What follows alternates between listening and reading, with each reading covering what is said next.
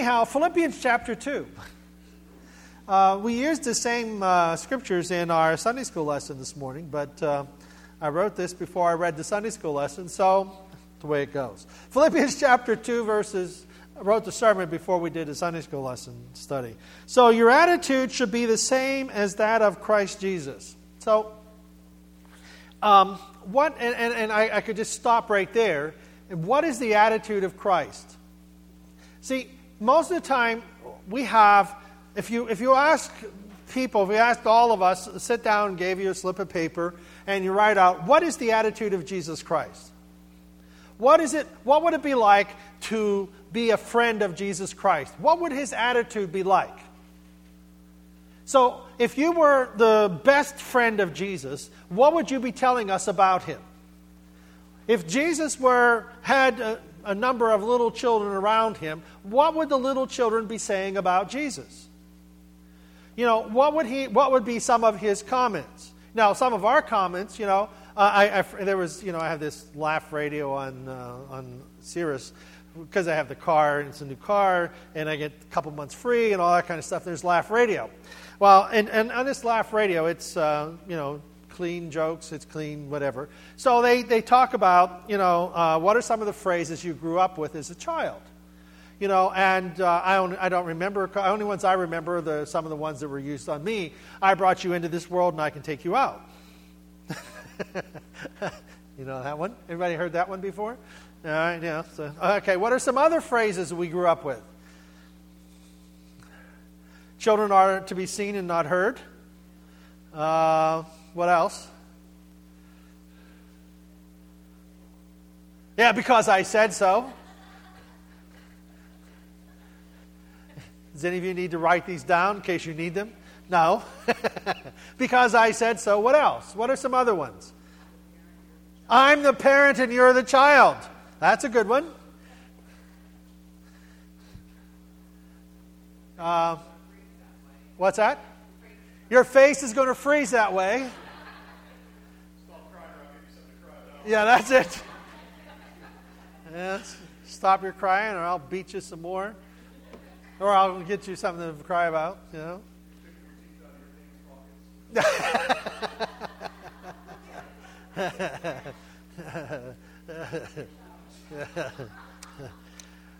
now, these are things that not necessarily were used on us. We just know them from, you know, from someone else. Hearing other parents. well, I know that if my, my, if my dad, I told you about my brother and my dad. My, my brother was the, my brother next to me. Um, he, he's, you know, he's uh, since, you know, he's died, he died with cancer a number of years ago. So, yeah, I know you can't speak ill of the dead, but my brother was the worst. you know, you know, if there were child abuse, my dad would be in jail. I mean, you know, back then.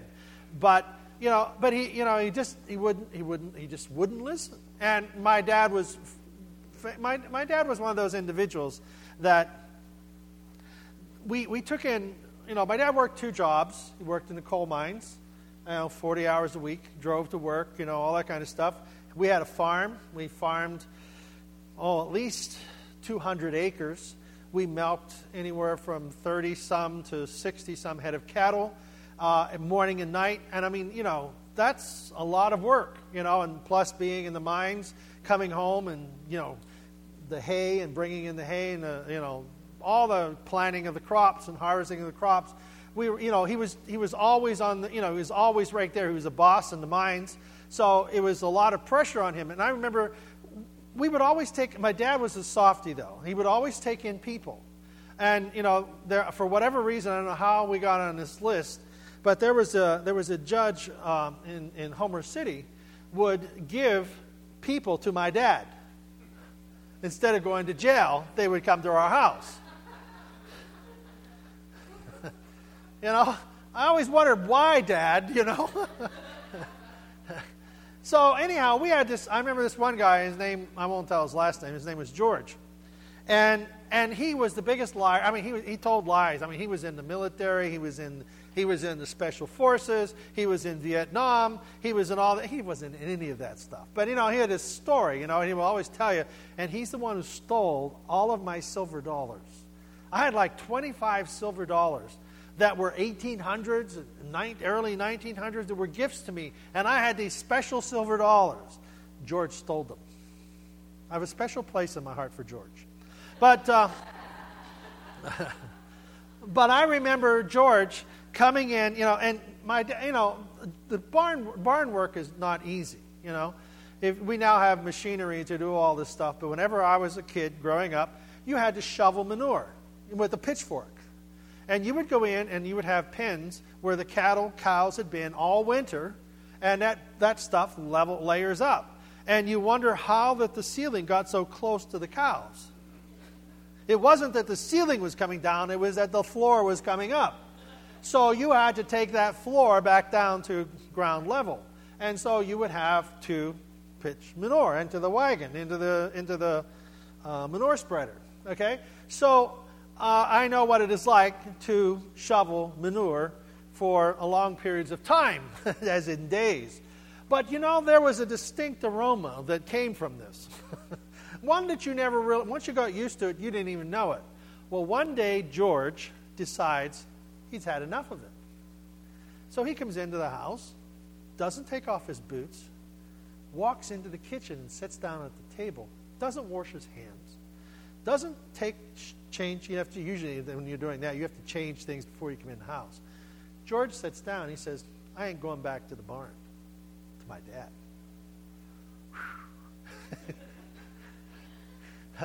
I'll never forget. My dad got up, reached across the table, grabbed George, and pulled him up. And he says, "You either pitch manure or pack your bags." Poof.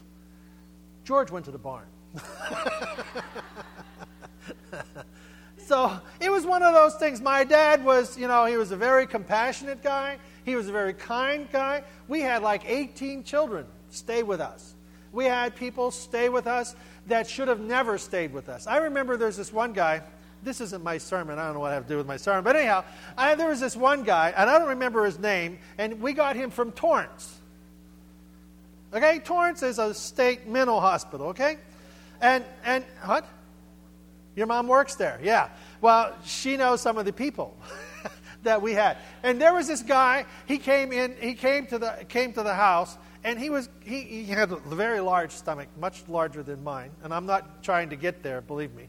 But anyhow, I, I remember him, and, and, and he would he would roll his bread on his belly. You know, and and I you know I watched him do this. He was quite apt, adapted at it. You know. But he was a guy that my dad told him to tie up the calf. You know, tie up the calf in the barn. So this individual, he took the calf and put the rope around its neck and tied it up to the rafter.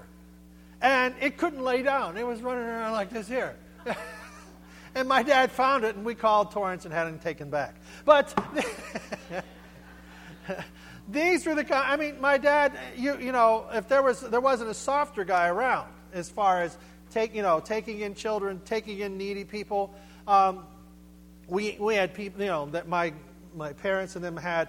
My grandmother and grandfather lived with us for you know 15, 20 years. Um, they, you know, there was no retirement or things like that. My grandfather couldn't work anymore, had a stroke. He lived with us. And they just, you know, there was no expense, no rent like that. It was just family. Then on Sundays, you never knew who was going to show up on Sundays for meals. You could have five people, you could have 20 people just show up for lunch on Sunday afternoon.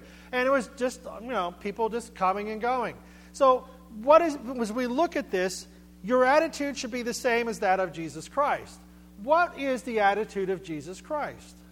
If you were saying, you know, if you were writing it down, what would you think of? What would you think of an attitude? What would he be like? Is he a, you know, is God a condemning God? Is God a loving? You know, we know that God is love. Well, what does love mean? And how does love discipline? How does love give freedom of choice? How does love work?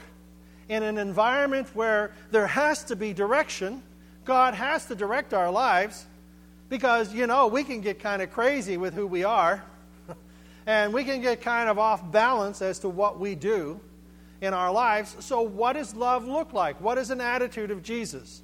Well, one of the attitudes we see here is he, being the very nature of God, he being God, did not consider equality with God as something to be grasped at. So Jesus knows he is God. He is, he and God are the same God the Father, God the Son, God the Holy Spirit, triune being, one God, yet separate.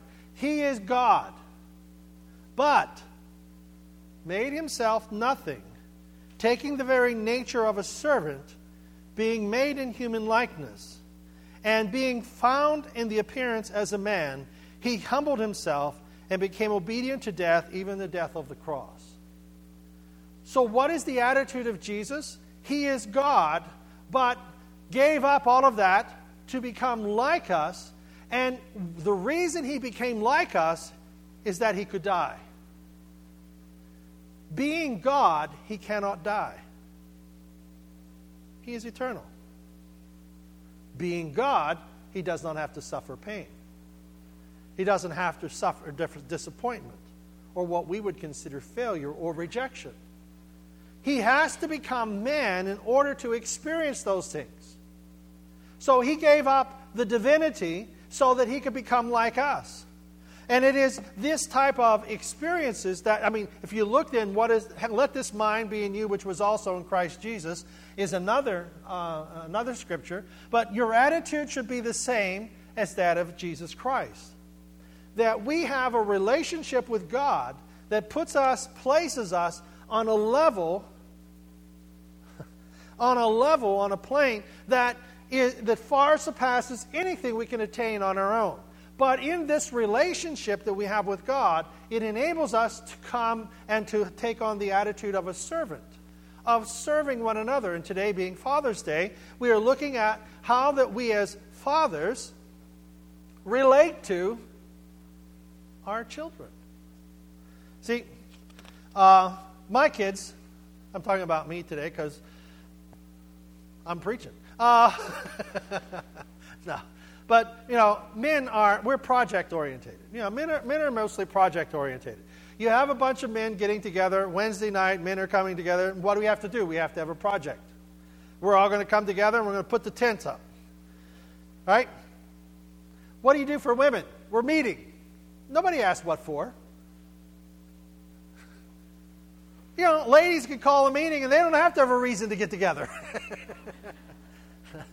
and, and, and, and it's like one of those things that, because men mostly have to have projects and things that they can gather around. You don't gather around a conversation. You know, ladies can gather around conversations and gather around. My wife, we were at this wedding, and there was a lady sat next to her, and neither one of them were verbally challenged. they talked all evening, you know. They had a great time. She met a new friend. But my, my wife is the kind of person that there's, there's no strangers, just people she hasn't met yet. And, you know, it's just one of those things. And that's a good thing, you know. And, and that's, that's a very good, um, a good personality or approach to have. You know, but for me, there has to be a project. So, you know, my kids feel there has to be a project. We went out to visit David and Jenny, and I got out there, and David had started a ditch on the side of his house because the neighbors you know, in, in this development where he lives, it's all downhill. And the neighbors, uh, their downspout drains right down the hill into the back of David's house. And when it rains, there's puddles of water there. And in the wintertime, it's just a muddy mess. So my last visit, I said, oh, you should put a ditch in here. And I was thinking of maybe a six inch ditch, you know, and put a little stone in there and let it run out. So when I got there, David had started a ditch. It was foot deep. He had about 10 feet dug. he had a foot, a foot, you know, about 10 feet dug, and, and, and it was started.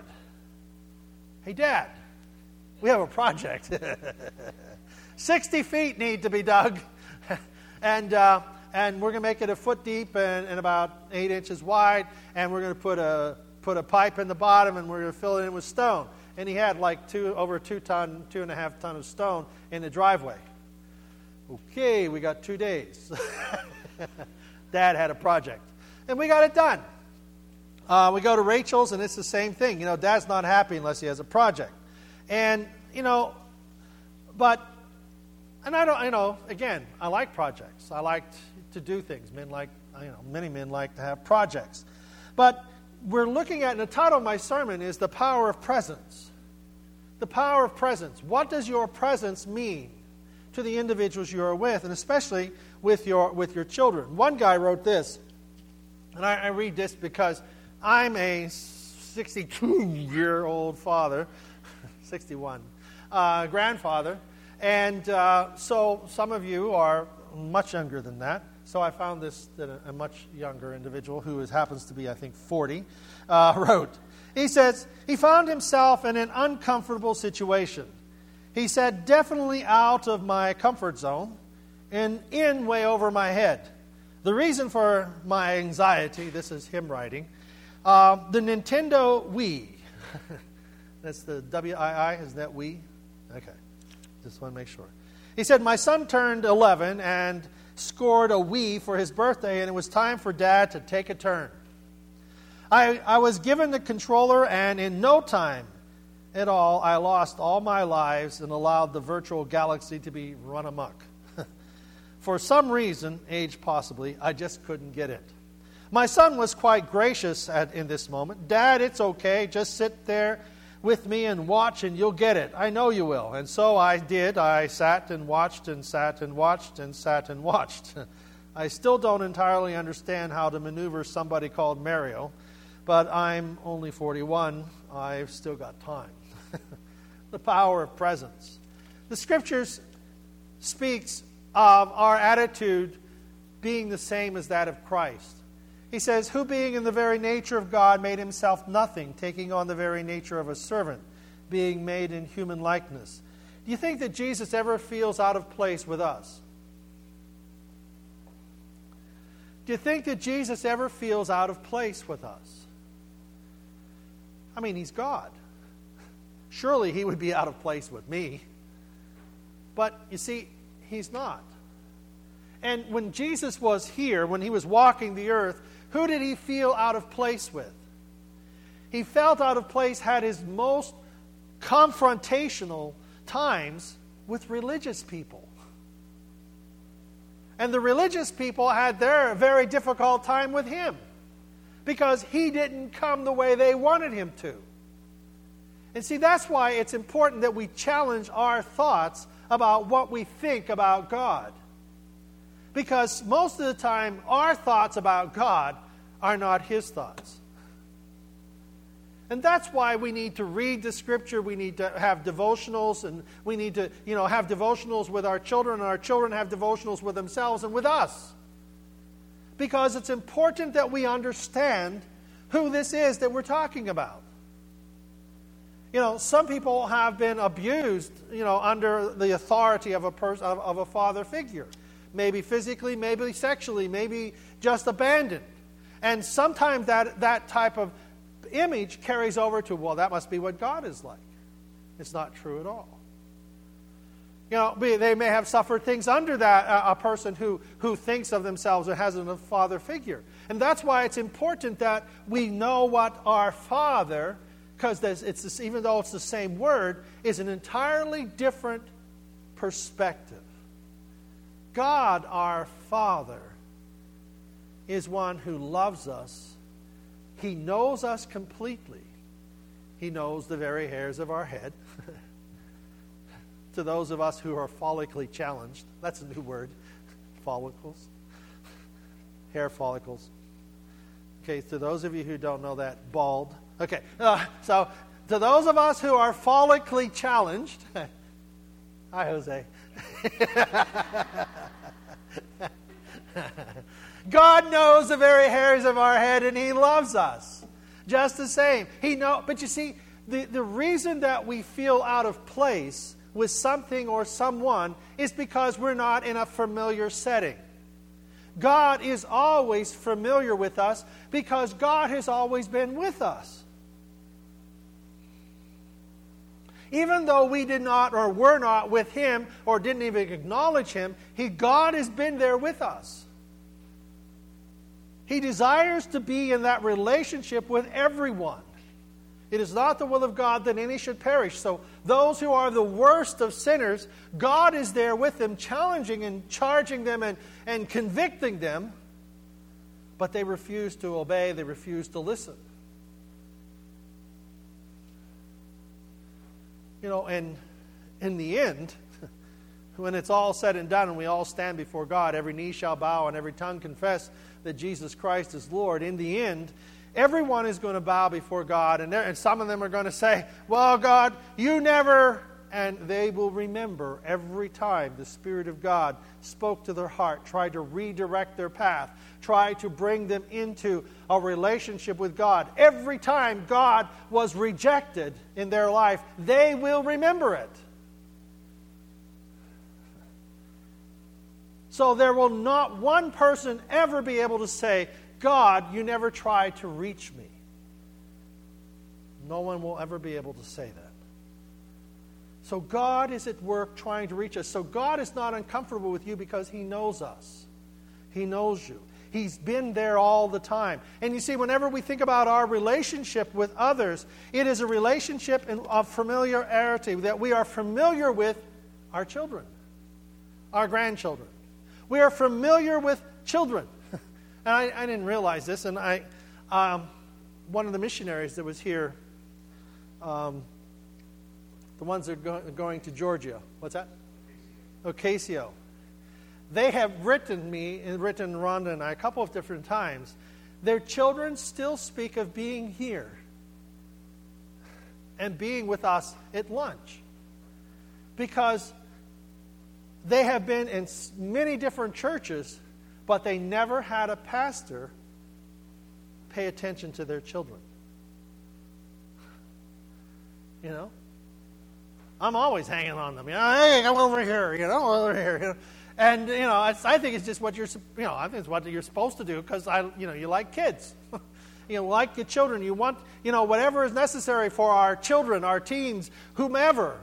Whatever is necessary for them. You know, whether it's vacation Bible school or going to going to. Um, Hershey for the youth convention, whether it's whatever they need. We want to do it for them because we don't want to ever have an obstacle that stands in the way of our children. Whatever you want. There's a youth camp goes on in the summer. Whatever you want, let us know. We'll try and find a way to get you there because what goes on in your life now will shape you forever. Because I remember growing up in the church, and some of my church experiences were. Eh, you know. But some of them were the foundational experiences that have kept me all these years.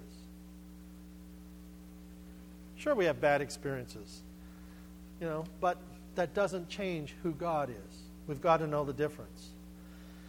So, an attitude.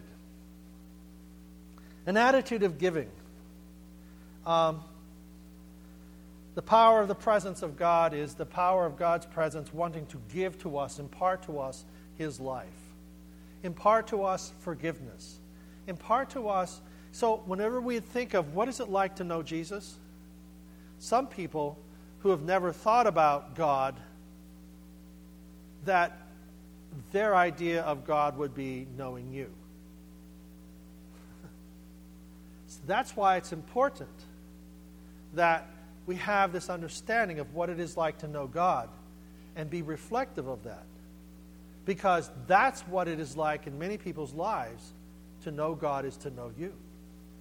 And for fathers and grandfathers and men, young boys,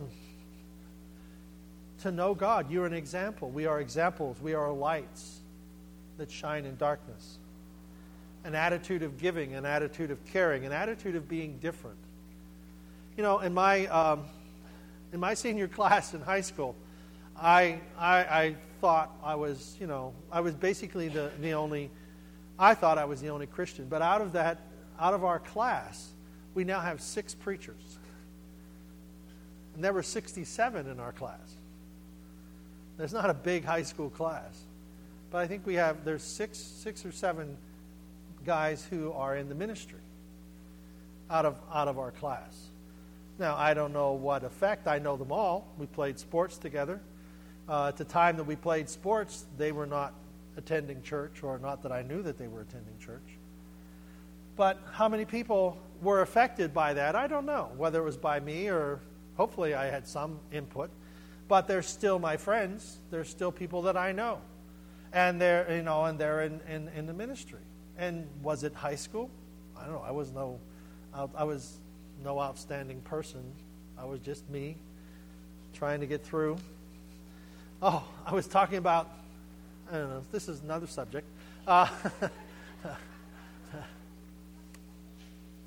uh, this, this individual that was at our chaplain's conference, he's the attorney for the Assemblies of God. He's the attorney for the Assemblies of God. And when he was in 11th grade, they told him he was, that he was uneducable. uneducable. He was, I don't like to use the word stupid. They, uh, he, he used the word stupid, that that's what some of his teachers told him, that he was stupid. And that he would never amount to anything. In the 11th grade, he found Jesus. I mean, he, you know, he was led to Christ, confessed his sins, had a relationship with Jesus Christ, read the book of James, and in the book of, in the book of James it says, If any man lack wisdom, let him ask of God.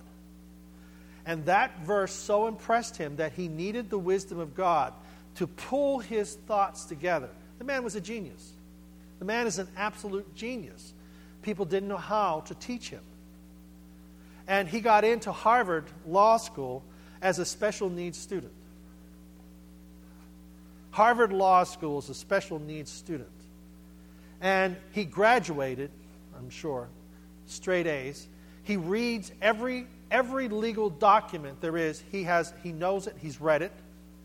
He, um, he sits on national boards appointed by the government, by the, by the, you know, by the Washington. He sits on national boards. He's written over 100 books, co authored and written over 100 books. And in the 11th grade, they told him he was uneducable. See, what happens? So there's hope for us, right? so, what happens? Who believes in someone enough to bring them from that place to another? Who believe, and it's that relationship with God that has, an, has a life changing experience. And, and it, it, is, it was, you know, and we talk about how that we put things in perspective, we put things in balance. It, to know God is, is to love God, and to experience God's love is to change us. And to experience God's word is a way of changing our life. And, and it is a life changing, changing experience. We are examples for Christ. We have opportunity. Let us do good unto all men. So children learn from what they see. Um, children learn from what they hear. Let no corrupt communication proceed out of your mouth. Uh, Psalm 133 How wonderful, how beautiful when brothers and sisters get along. uh, that's talking about adult brothers and sisters in the Lord, not kids. I remember, Do any of you have brothers and sisters? How many have brothers and sisters? All right. All right. Um, did you ever have the back seat divided? Don't cross that line. Uh, if I stop this car, you know what's going to happen, don't you? One guy said he had a fly swatter because he couldn't reach the kids. Don't cross that line. I mean, we've all been there. And, you know, Rachel and David, I, I think they, you know, they, it was one of those things. Rachel Rachel always had David around the neck. I mean, she was always dragging him around, you know? And she was always the boss and always telling him what to do. And we didn't find this out till many years later because they used to say, Rachel, you've got to, someday he's just going to up and hit you. You know, Rachel, you know, Rachel, you know, she's just, she's just this little five foot dynamite. In, in Oklahoma, she taught special needs high school students. And in her class, there were some of these six foot six ghetto people from the inner city and, spirit, and spiritually retarded and mentally retarded. And they called her Badger because you never wanted to corner her. and I saw her in work. She was right up there. She would tell these kids and order them. She'd point her finger right up under their chin. She couldn't even reach their head. And she's reaching their chin, and she's telling them, and they're backing off. Yes, you know, they're backing into a corner.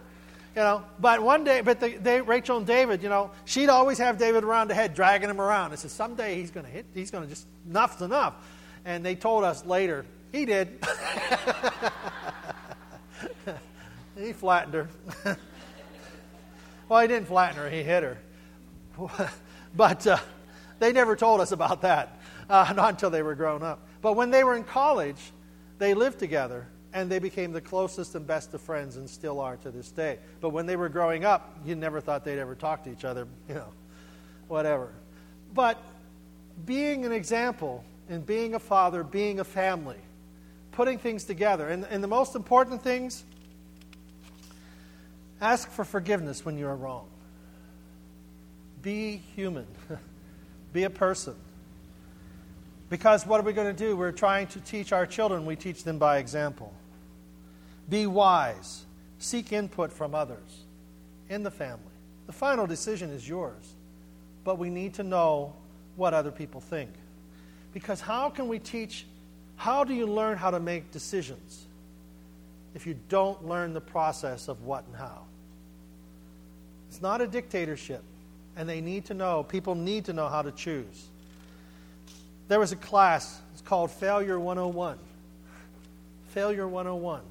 And the whole purpose of the class was to have students fail.